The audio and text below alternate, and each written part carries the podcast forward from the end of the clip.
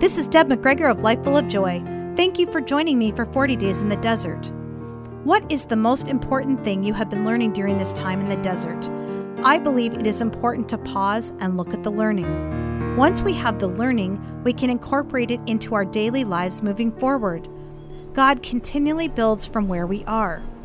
I hope that the commitment you've made to spending this intentional time in the desert will encourage you to incorporate even more scripture reading and prayer into your life. I am reminded that while Jesus had this extended time in the desert, we know there are many times where he went away to pray and find solitude. This tells me it's important. I plan on making more intentional time for scripture and prayer.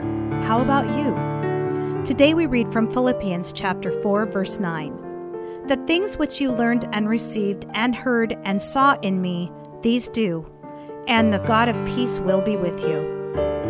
Let us pray together. Dear Lord, we want to incorporate the learning from the desert and continue bringing it forward. We want to keep building from here, Father. Thank you for guiding us. We are grateful.